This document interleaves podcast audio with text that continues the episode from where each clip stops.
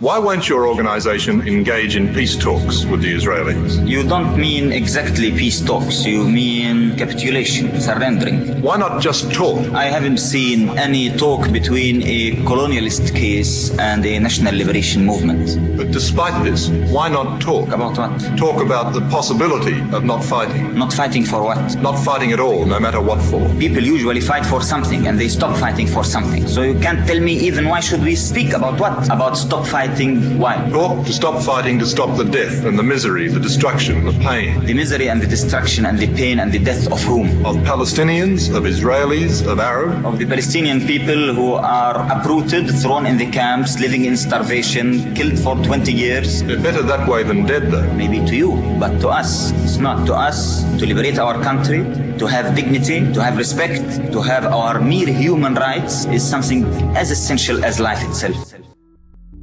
Welcome back to the Middle Ground Podcast. Your host, Imam Marc Manley here from the Middle Ground Muslim Center.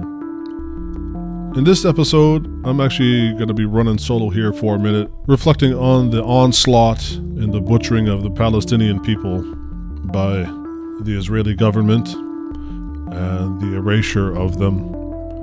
And I wanted to articulate some thoughts and feelings that I had that I didn't get a chance to put in my khutbah or my sermon from last week it was also uh, we had a technical difficulty and so it kind of got cut off. So this is going to be a little bit stream of thought but i hope you will uh, find it inshallah of some benefit and of course leave me some feedback.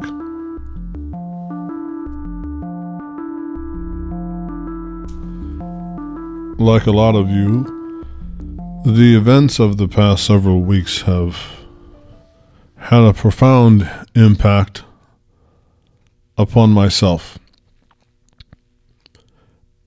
And they have left me more times than I can count with a f- sinking feeling in my stomach.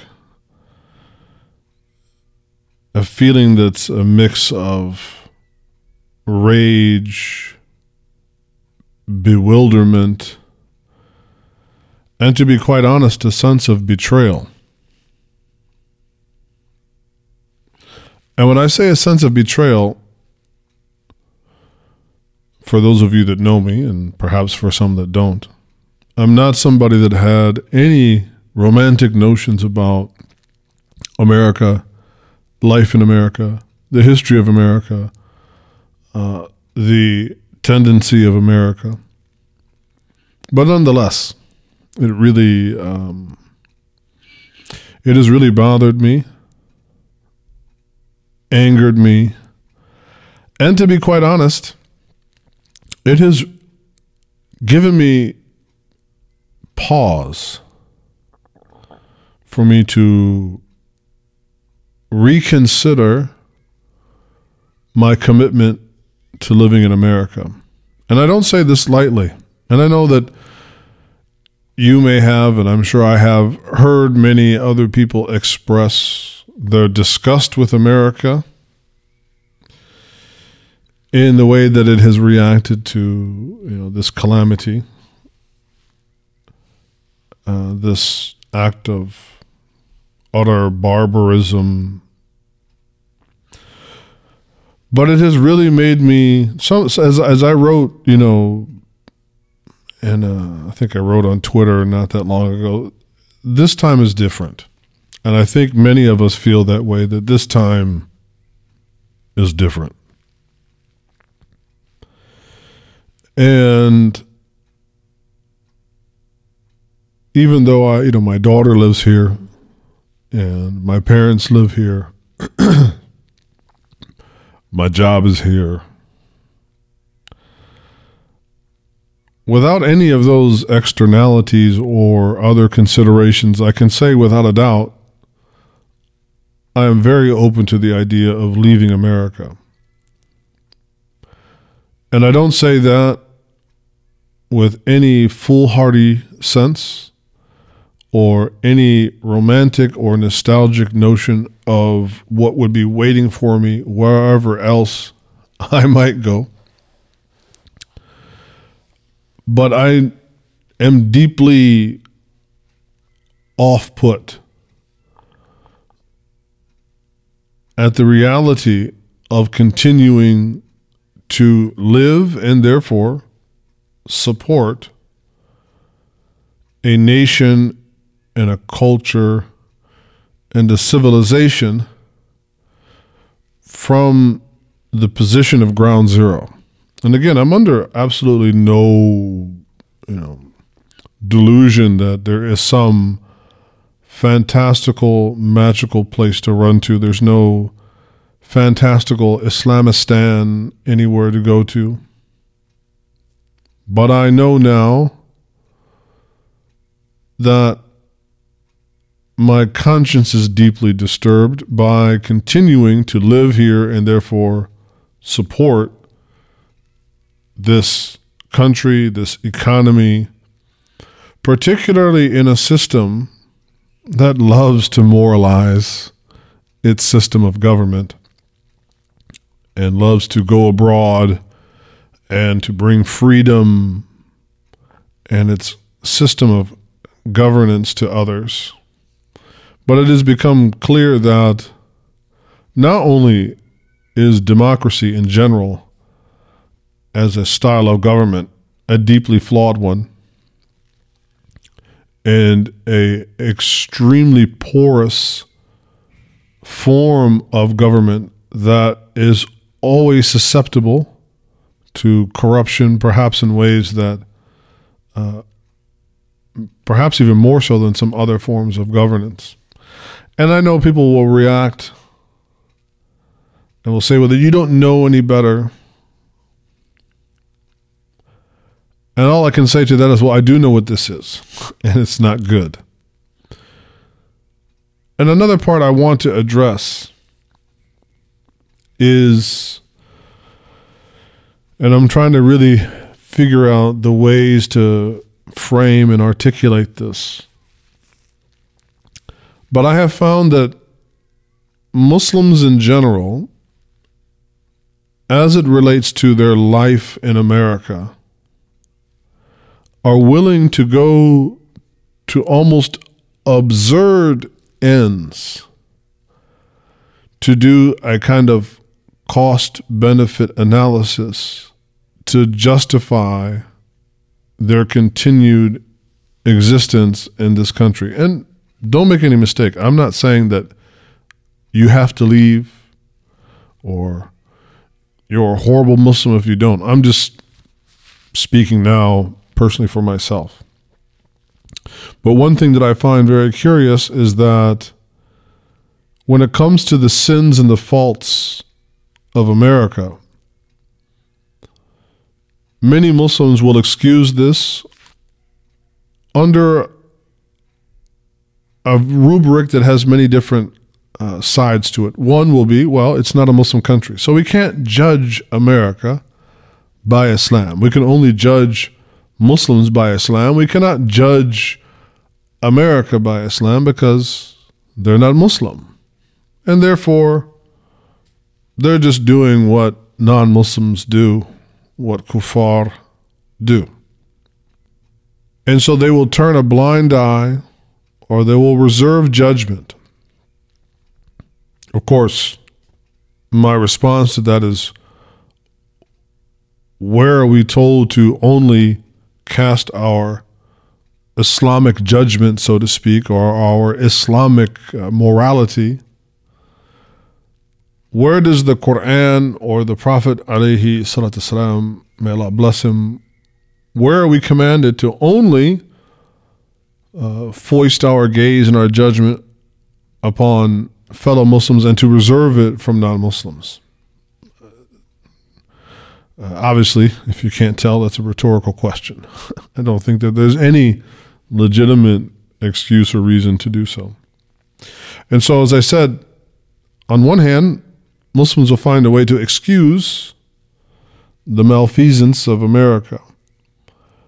However, on the converse side, Muslims are intolerant of Muslim societies that are not a living embodiment of Islam in all of its perfection. And so there's a a zero tolerance policy that I find that exists amongst many Muslims when it comes to Muslim lands or Muslim nations. And by this, I just mean places where the population has either a significant minority or even uh, a majority population, because very, very few places, if any, really qualify as truly uh, 100% Sharia uh, uh, compliant, so to speak. And so, whether that you know they'll they'll, they'll hurl all kinds of accusations against uh, Muslim polities to such an extent that it's beyond the pale of consideration of moving to a Muslim society, though it may have some faults, may have some corruption, it may do some things that are wrong, but because it is in their perception, some kind of Muslim polity or nation or society, the fact that it is, uh, they have a zero tolerance policy towards it, it's completely beyond the pale of conversation or consideration to move there. And so that's one thing. But I think the time is coming where Muslims are going to have to ask to what lengths are they willing to go to the performance of this cost benefit analysis. Two, beyond only the situation in Palestine, is, is America fertile ground for the development of a religious sensibility in general, and specifically a Muslim sensibility.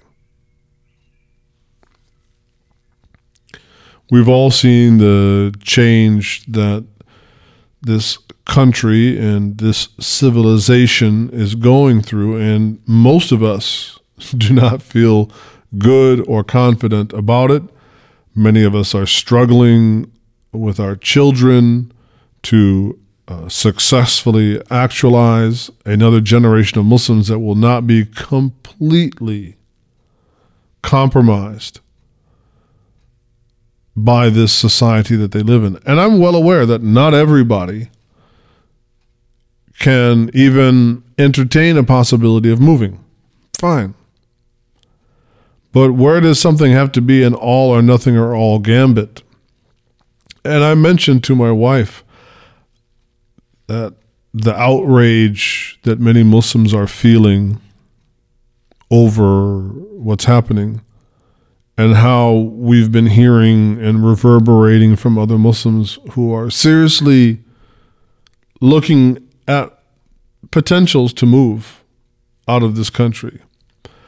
I, for one, am actually, I think this is good. I think, uh, again, not to do something, not to do something rash,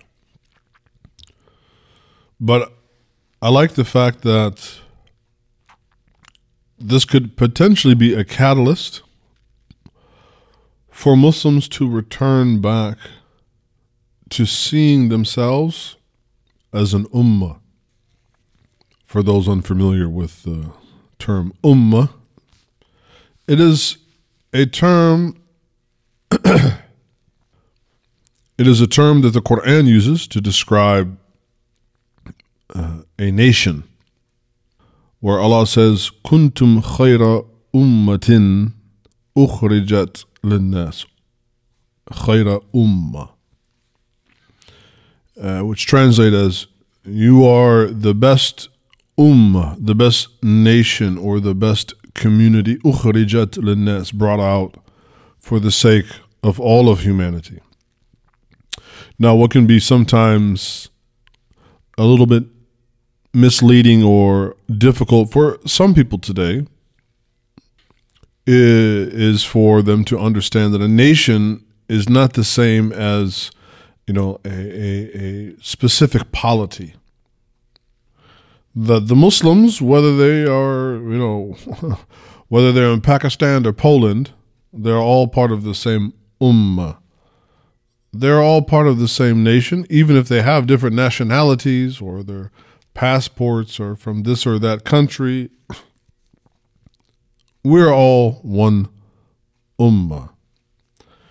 And this situation is teaching Muslims to look at their circumstances and to reconsider those circumstances and to maybe think is this the only game in town?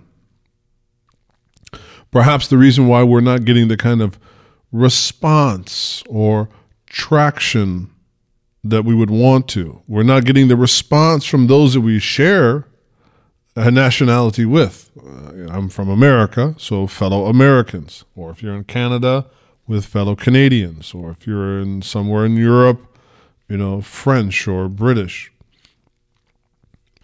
And without a doubt, there are definitely those that are sympathetic and see the truth of the matter. But uncontestably, there are a great many who don't. Uh, and then when you combine that with the fact that all media is controlled uh, and is subservient to one particular narrative, uh, that a significant chunk of the population is still, um, you know, they, they, they, they see it only from this one side. And so we don't feel the sympathy. The sympathy that we might be getting from some non Muslims is definitely in the minority. Inshallah, it's growing. But as I said, it's a multifactorial thing. The moral degradation of America, the financial degradation of America. Uh, the fact that this country seems to have an unlimited willingness to fund war and destruction, you know, whether sending money to Ukraine. Now we're going to send over a billion dollars to Israel and yet, any talk of addressing social issues here, there seems to be a lack of funding. And so, yeah, it, it becomes to a point where I'm tired of this and I no longer wish to participate in it quite so directly. I'm under no illusion that anywhere I might go, uh, the reach of America is quite long but there's a difference between dealing with that reality from the periphery and dealing with it from ground zero. But I want to turn now and address specifically, right, this. What's the word? I mean, we have a word in Arabic, dhulm, from the Quran, dhulm, that is translated as oppression. And of course, Dhulumat is the word for darkness. That God is Waliyul Ladina Amu. God is the guardian of the people of faith. يخرجهم من الظلمات إلى النور. That God is the guardian of the faithful and He brings them out of darkness into light. So dhulum and dhulumat you know, oppression, darkness. I don't know. You know, honestly, um, the images that we have all been bombarded with, pun intended, uh, it leaves one sometimes at a loss for words. But when you look at the narrative and you look at how it's discussed, and that's why I put that little piece at the very beginning. I opened up with that piece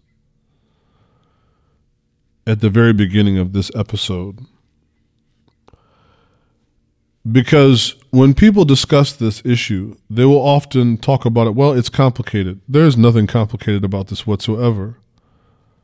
The Zionists, and I, and, I, and really, it's not about the Jews, because what we have before us is Zionism, pure in its pure, unadulterated form. And Zionism is not the same as Judaism. And just to be clear, it's not that I don't want to make a critique of Judaism. The Quran critiques Judaism. It critique it critiques the Jews. It critiques their creed and it critiques their attitude and it critiques their deeds and their beliefs, no doubt. But what we are dealing with here today is Zionism. And therefore, what we are dealing with is the repercussions of the manifestation of a Zionist state. And so you will hear people say, well, if the Pal- if the Palestinians are interested in peace, why don't they just stop fighting? There are so many of these kinds of comments in which there is an unspoken assumption is that the Palestinians have no right to self determination. That at no point did they ever have any agency, any autonomy, and that it was just merely a matter of time, and when the time was right, somebody could come along and could dispossess them of their lands and even of their lives. And that was the right for whomever that was to do so. In this case, the Zionists.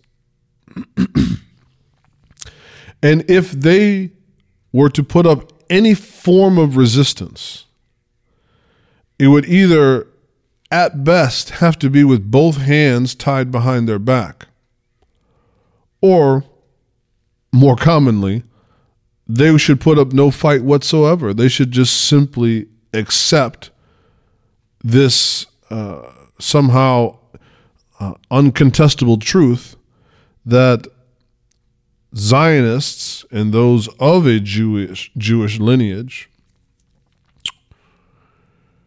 have the uncontested right to come back and take everything for themselves.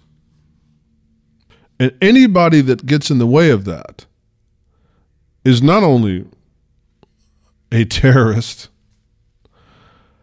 but is so blind to the truth that they have a right to this land that only the barbaric and the insane would see it that way.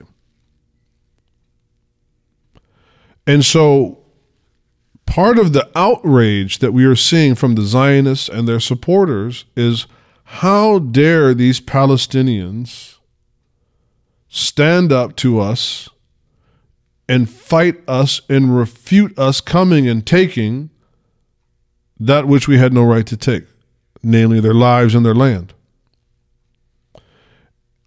And I think what they were really hoping for is that the Palestinians, because there's been so much, and this is something that cannot be laid entirely at the feet of the Zionists. This is something that also goes back to the problem of Eurocentrism. and in fact, any genealogy of Zionism will ultimately lead back to Eurocentrism. Because the problem of the Jewish question that we are supposed to, you know, be resolving today with the formation of a Zionist state goes back to Europe those of Jewish lineage that were living in Europe had a particular experience. and I don't think many people can argue that it was not a pleasant one. But why should the Palestinian people pay for the crimes ultimately of the Europeans? It is, you know, there's this adage of the Arabs want to drive the Jews into the sea. No, what happened is that the the Europeans were unable to find a way to cohabitate with the Jews of Europe. And out of that, they came up with this idea of, well, we should find them a homeland. And of course, people like Theodor Herzl, who are not practicing Jews. This is why, again, this is not Judaism, this is Zionism. In fact, Herzl flirted with uh, different forms of Christianity. His son also uh, flirted with Christianity and from all accounts seems to have become a kind of agnostic or atheist by the end of his life. And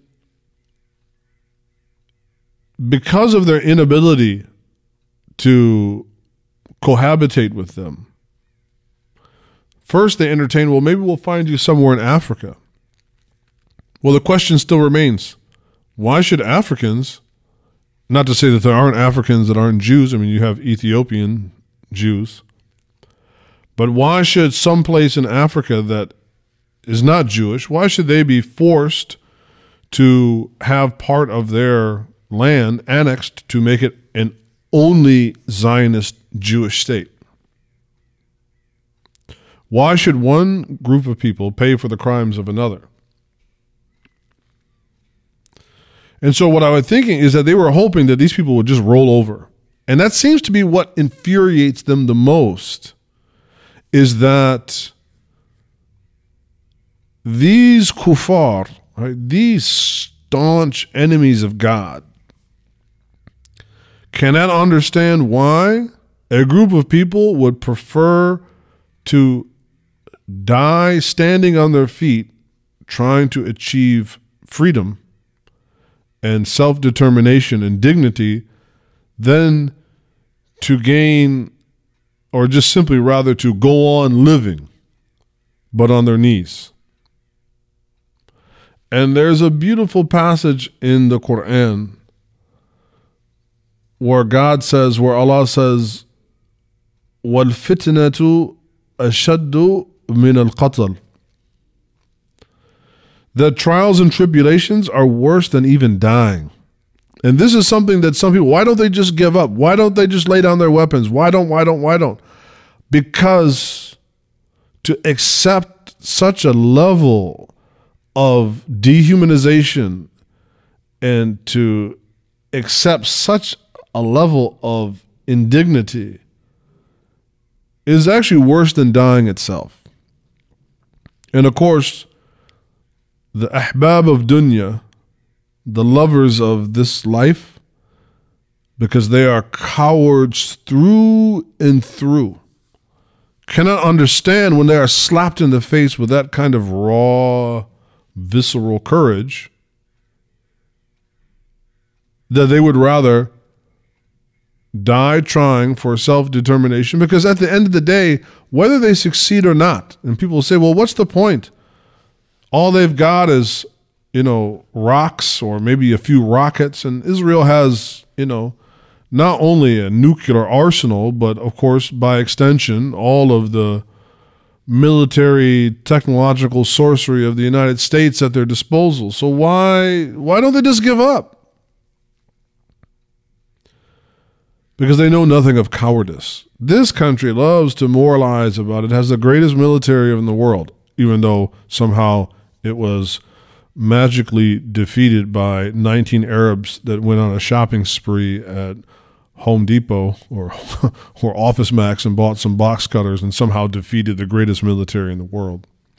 Which ironically seems to have happened again that somehow the October surprise by Hamas defeated while as we say in an open air prison while under constant surveillance and again, the surveillance of Israel is state of the art, cutting edge. They are on, they are the leaders of facial recognition software and all these other things. So, how did they manage to pull this quarterback sneak all the while under observation? It definitely invites so called conspiratorial thinking that how could they possibly do this? If they are human animals and they are savages, Man, that's some really, really sophisticated savages.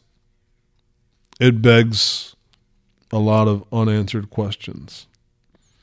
But it seems more than anything to really, really uh, anger and incite and confound people that don't, that truly have no comprehension of what real courage is. this country will talk about the greatest military and how they're an army of one. And, you know, you look at them, they go to war and they've got all this great, sophisticated technology.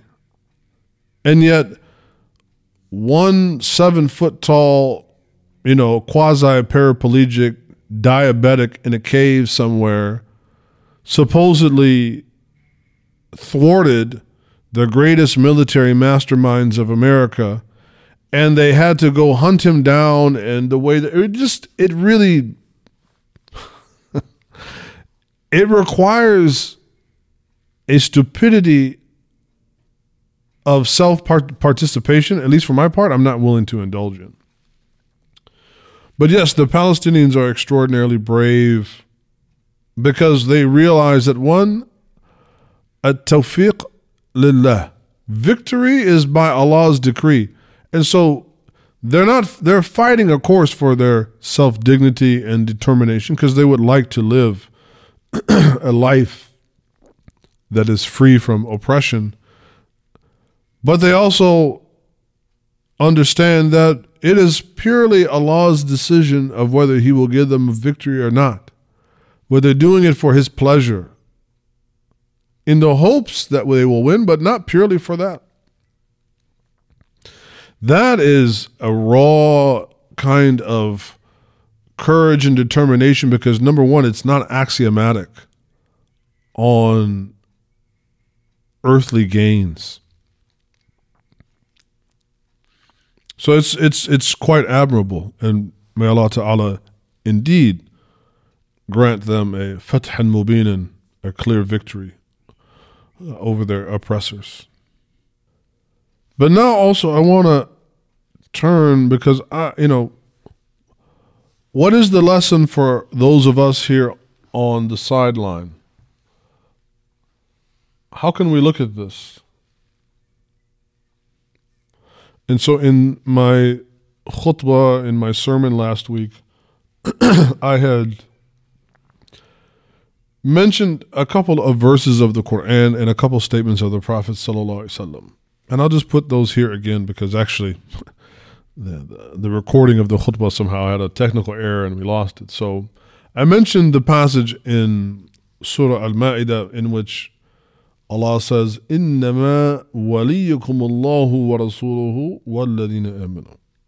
So this is in the 56th verse of the fifth chapter of the Quran from the 56th verse of Surah Al Ma'idah. And Allah said, The only guardian your only guardian, O Muslims, is Allah, God, His Messenger Muhammad sallallahu alaihi wasallam. May Allah bless him. Walladina amanu, and the other believers. Alladina yuqimuna salata wa yu'tuna zakah.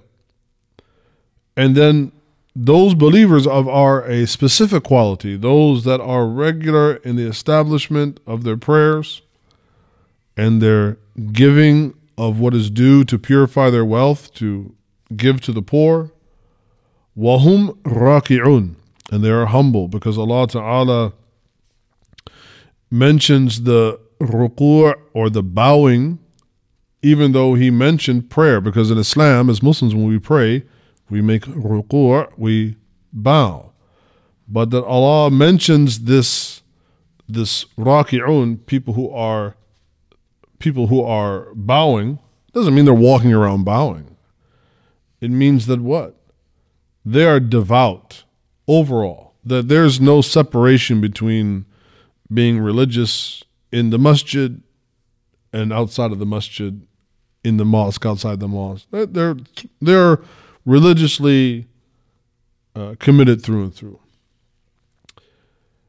إنما وليكم الله ورسوله والذين آمنوا ويقيمون الصلاة ويؤتون الزكاة right and that Allah Ta'ala that, that, are just reminding us so when we ask ourselves what we can do one we have to understand. As Muslims we have one guardian. None can save us. Running to the United Nations cannot save us. Running to Joe Biden or to Donald Trump is not going to save us. We're we only have one guardian. That is Allah Ta'ala, God Almighty. Secondly, is the Messenger alayhi salatu and what a blessing it is to be in his ummah, in his nation. And then, third, now we need to look at ourselves. What kind of Muslims are we? Are we consistent? Because Allah says, "Alladina yuqimuna salata wa yu'tuna zakata wa hum raki'un." They pray and they give zakat. They pray and they they're charitable. They're generous with their money to the poor, but they are consistently religious, not just only in the moment but they are consistently religious. وَهُمْ رَاكِعُونَ And that Allah says, and for the one, وَمَنْ يَتَوَلَّ اللَّهُ وَرَسُولُهُ وَالَّذِينَ آمَنُوا And so whomever then takes God as their guardian, as their only guardian, as well as the Prophet Muhammad and the other believers, فَإِنَّ حَزْبَ اللَّهِ هُمُ الْغَالِبُونَ That they will indeed be the party of God and they will be successful. So as I said, you know, I, I I'm one of the outtakes of this is I'm glad that Muslims are angry and upset by this and that it has made us reconsider uh, our affiliation with one another and to strengthen the bonds of one another. But then, as for the statement of the Prophet,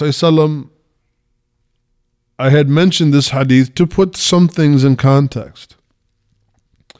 And this is a hadith that is related by uh, Thawban, one of the companions of the Prophet ﷺ, and he said, قال قال رسول الله صلى الله عليه وسلم يوشك الأمم أن أن تداعى عليكم كما تداعى الأكلة إلى قصعتها. That the Prophet ﷺ was reported to have said that the nations will soon you know, come together. They will call one another uh, tada'a, meaning that they will they will summon one another and come together, right? Kama tada'a al akala, in the way that you call somebody over for dinner. Ila kas'atiha, like to share the same dish. And so whether it's in India or in Gaza in Palestine or in many other areas, we see Muslims being attacked from many different sides in China, many different sides.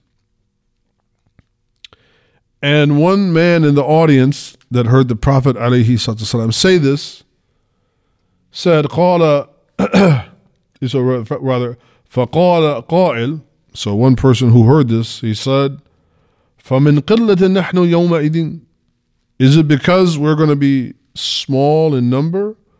قال صلى الله عليه وسلم The Prophet responded and said بل أنتم يومئذ كثير No, actually you will be great in number ولكنكم غثاء But you will be like scum or foam كما غثاء السائل Like the foam that's on top of the river, the scum that's on top of the river.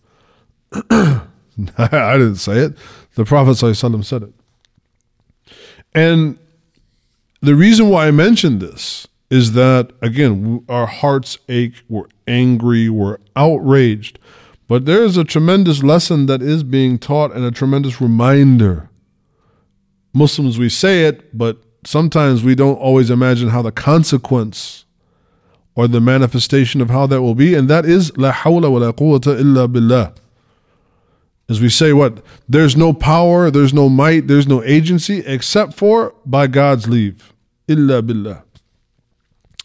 And so when this man hears about this future time in which the muslims will be preyed upon and attacked uh, and he's, he's his first thought is oh we must be very few in number and the Prophet says, No, indeed, you will be large. How many of us have heard, you know, Islam is the fastest growing religion here or there in the West, in America, in the world, whatever that it is, and that there are 2 billion Muslims, 2 billion Muslims on the face of the planet, or somewhere thereabouts.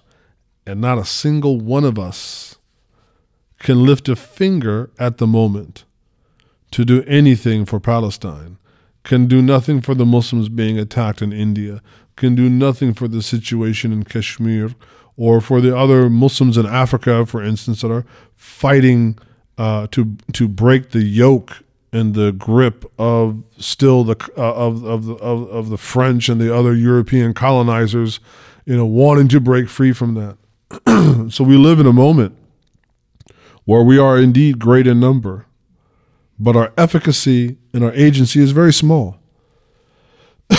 now, this might sound, on one hand, to be, oh my God, this is kind of depressing. And certainly it should give one uh, pause. But it's also it is a comfort in that the the words of the Prophet are true. They're very, very true. And so he continued by saying, وَلَيَنْزِعَنَّ اللَّهُ مِنْ صُدُورِكُمْ عُدُوِّكُمُ الْمَهَابَةَ مِنْكُمْ And that he said that the, the you will be numerous, but what will what will happen though, even though you are great in number, that Allah will take away the fear for, of you from the hearts of your enemies. And think about it. If you attack somebody today, whether that's a physical attack or you cast certain words, if you say something against a Jewish person today, immediately you will be censored with anti Semitism and you will face all kinds of backlash and you could perhaps even go to jail. And indeed, if somebody were to attack Israel, they would jump in and they would defend them. And people are fearful. This is no this is not a conspiracy theory. Many, many people today are fearful to be critis- to be critical of Zionism and the Zionist state of Israel because they fear the reprisal. But there's no fear of any criticism against Islam as a religion, you can burn the Quran. You can commit hate crimes against Muslims. Uh, you can say whatever you want to. You can draw cartoons about the Prophet Muhammad. You can do anything you want to Muslims, and nobody fears any reprisal for doing so. Again, the words of the Prophet are true. It is reassuring that his words are true, but it is also obviously quite troubling that we are now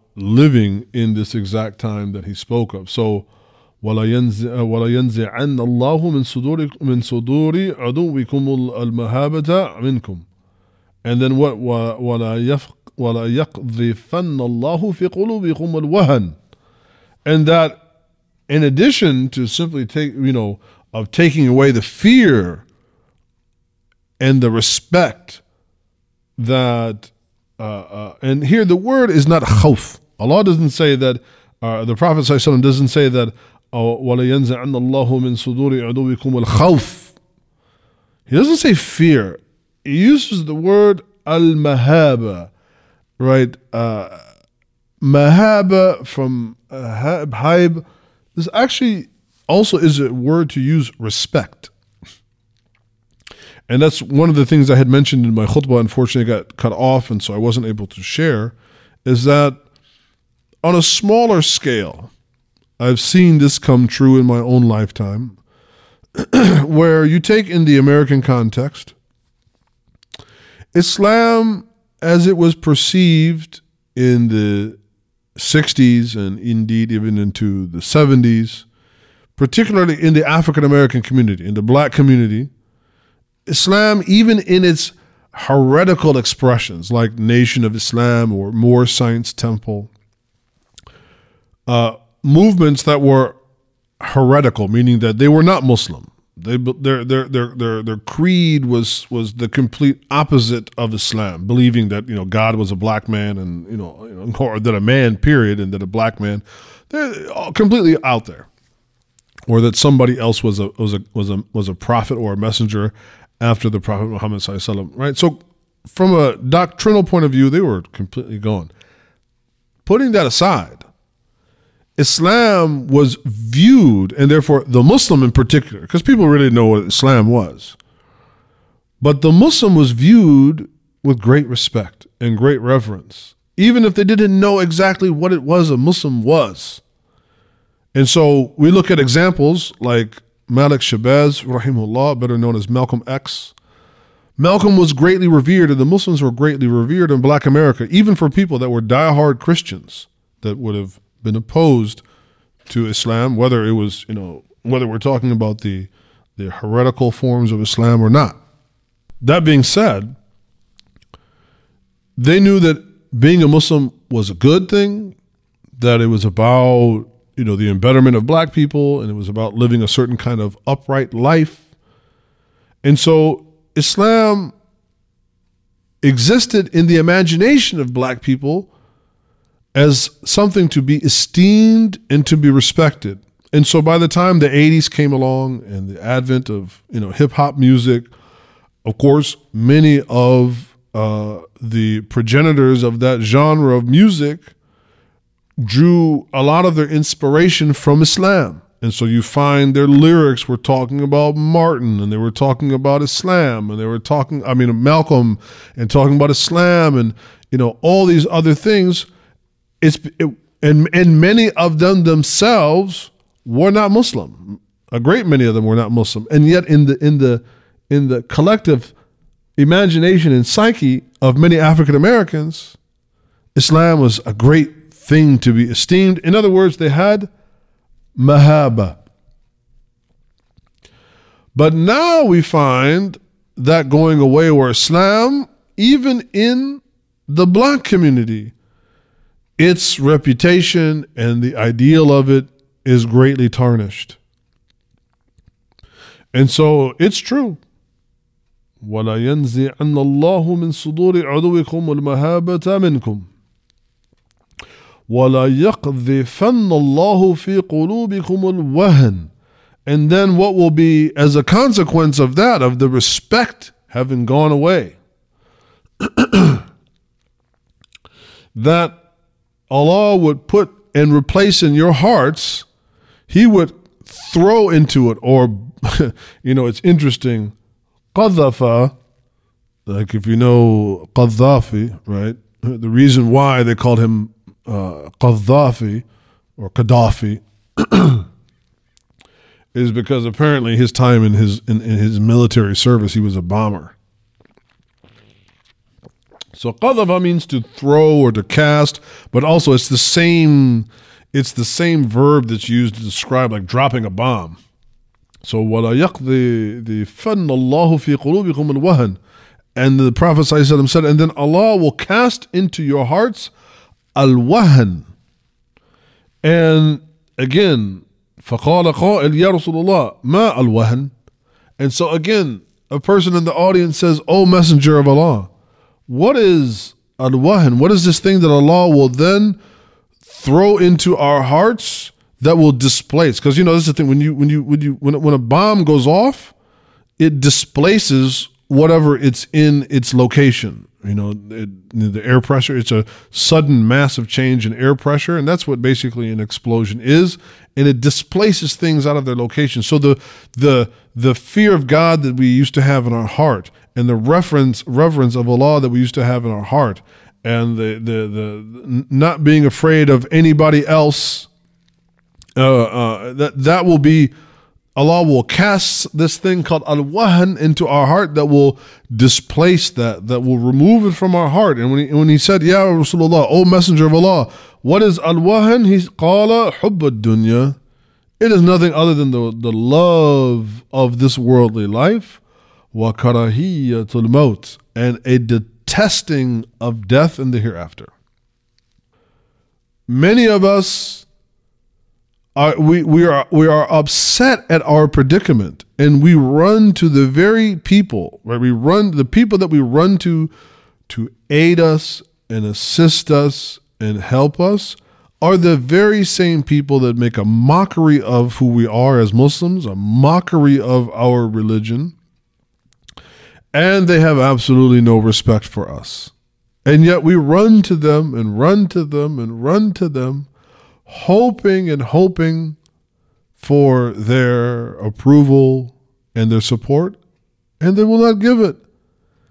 And so, in that same passage that I mentioned of the fifth chapter, Allah says, Ya ayyuhalladina amanu, O you who believe, O Muslims, لا تتخذوا الذين اتخذوا دينكم هزوا ولعبا O you who believe, do not take those who would take you and your religion as a joke and make a mockery of it.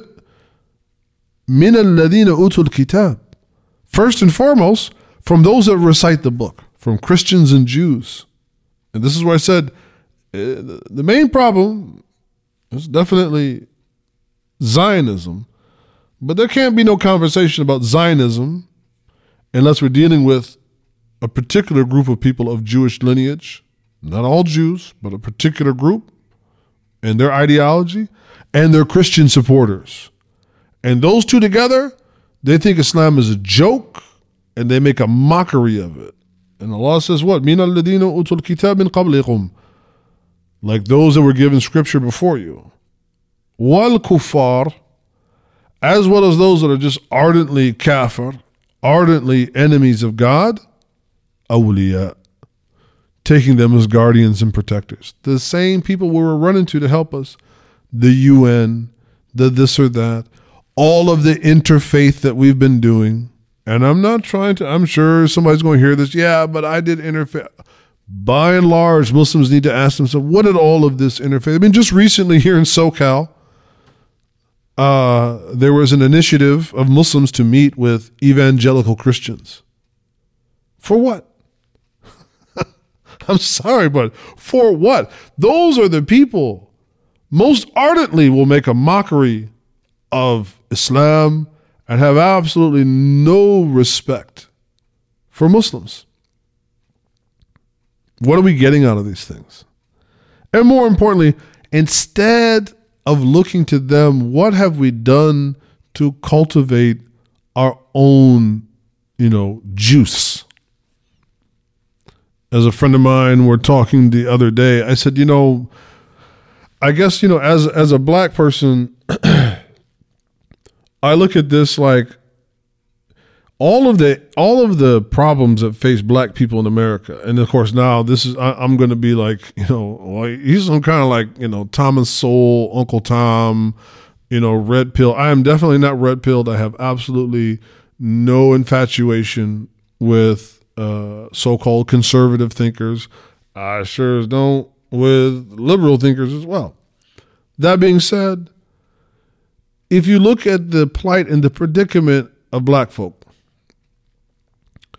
when we came together in solidarity in the 40s and 50s into the 60s and fought for, you know, our rights in this country, sure, there were, without a doubt, none of it, it wouldn't have happened without there also being a groundswell of support from the white community. But that wouldn't have come about without us banding together first. And so that's a very different process.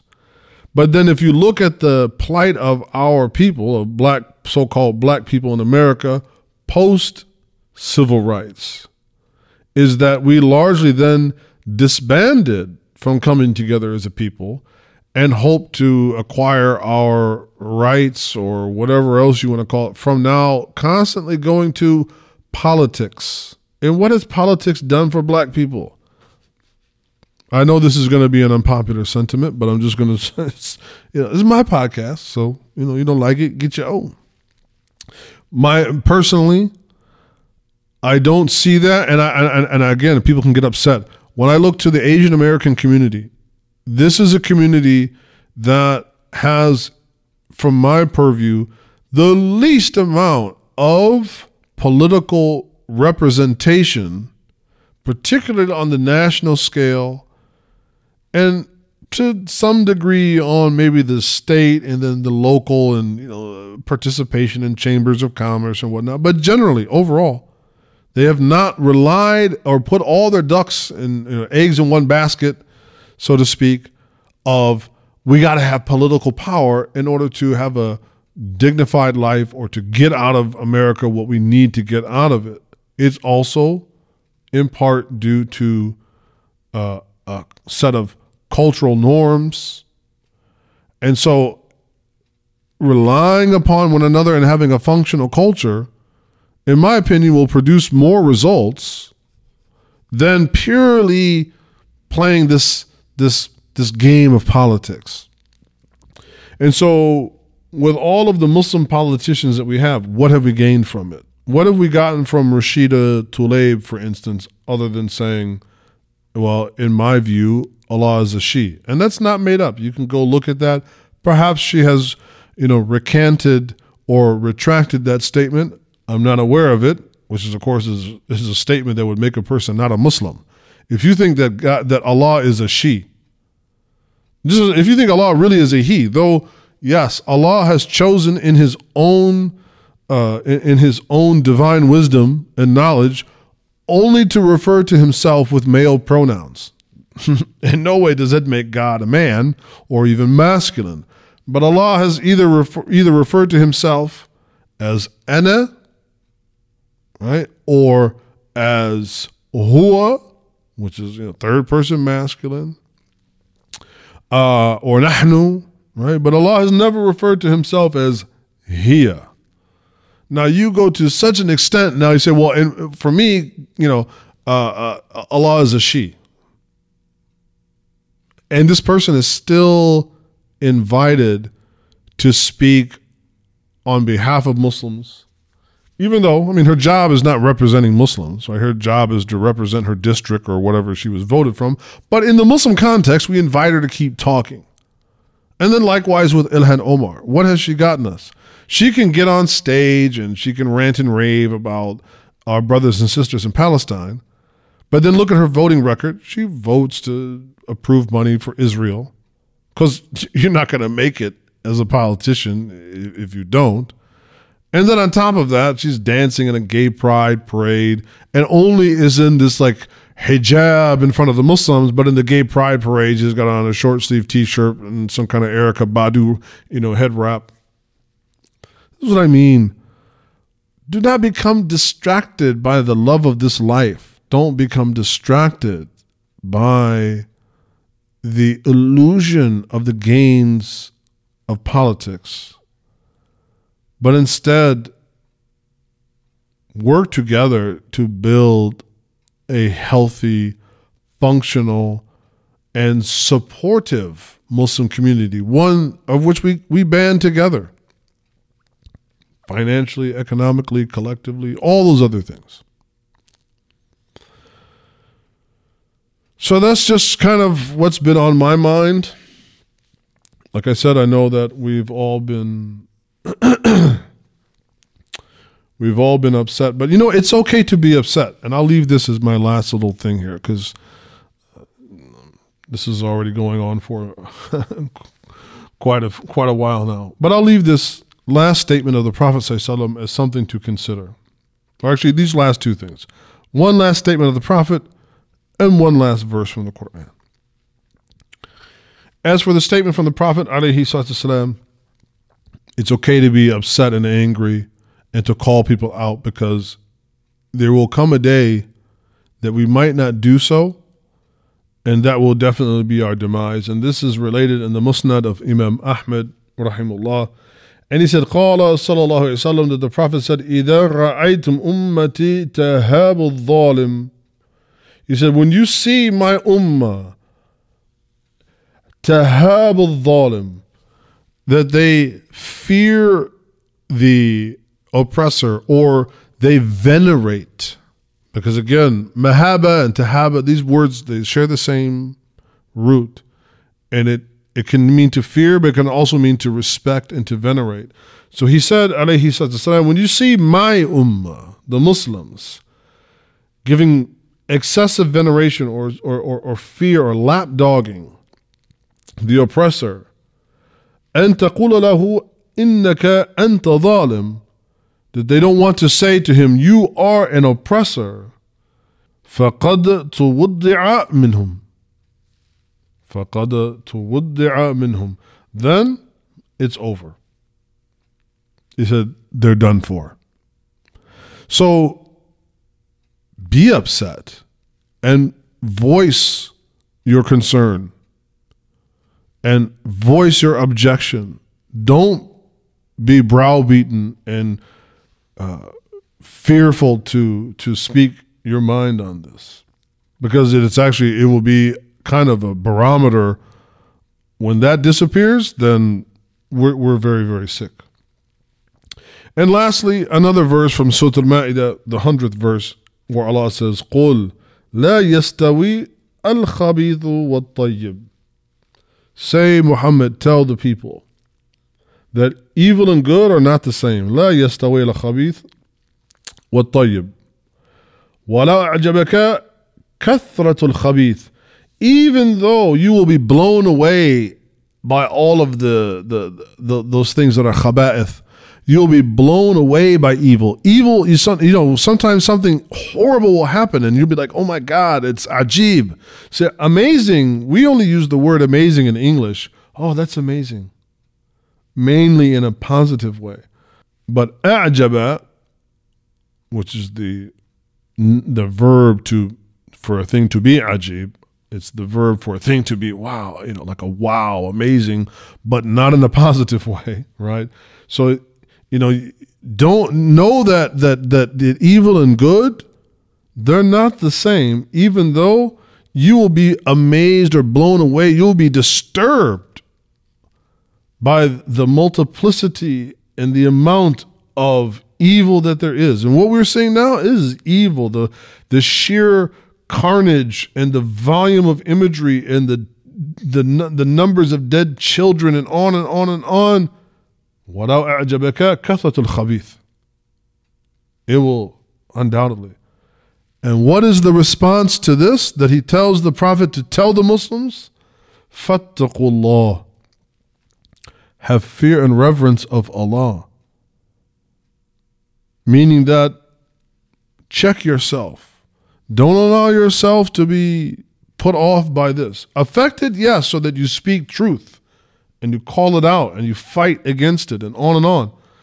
But be mindful of how you will let it affect your heart. Fattakullaha ya ulil albab, O people of intellect, la'allakum tuflihun, so that you will become successful. So, as I told my wife the other day, you know, take a break, from the doom scrolling, from the social media. You know, I'm not saying go away from it entirely because that's where a lot of this conversation is happening, especially for those of us. This is our battlefield, is there. But be mindful and don't push yourself to a point that uh, it, it causes you some type of harm. Step away. Don't feel any shame uh, or guilt in needing to, you know, I got to turn my phone off for a minute. I got to step away. I need to take a little hiatus. You can still make dua for the people of Gaza or the people of Hind or anybody else, you know, that, that are dealing with these, these issues. You can continue to make dua, but maybe give yourself a pause with some of that. Uh, the, the, onslaught of the imagery because it, you know, it may, may indeed overwhelm you. As always, leave some comments. We welcome comments in the in, in the uh, in the comment section, and uh, we have a another uh, inshallah. I hope you'll find it beneficial conversation between myself and brother Dawood Aleman on health coming up. That'll be out uh, next, inshallah. Assalamu alaikum.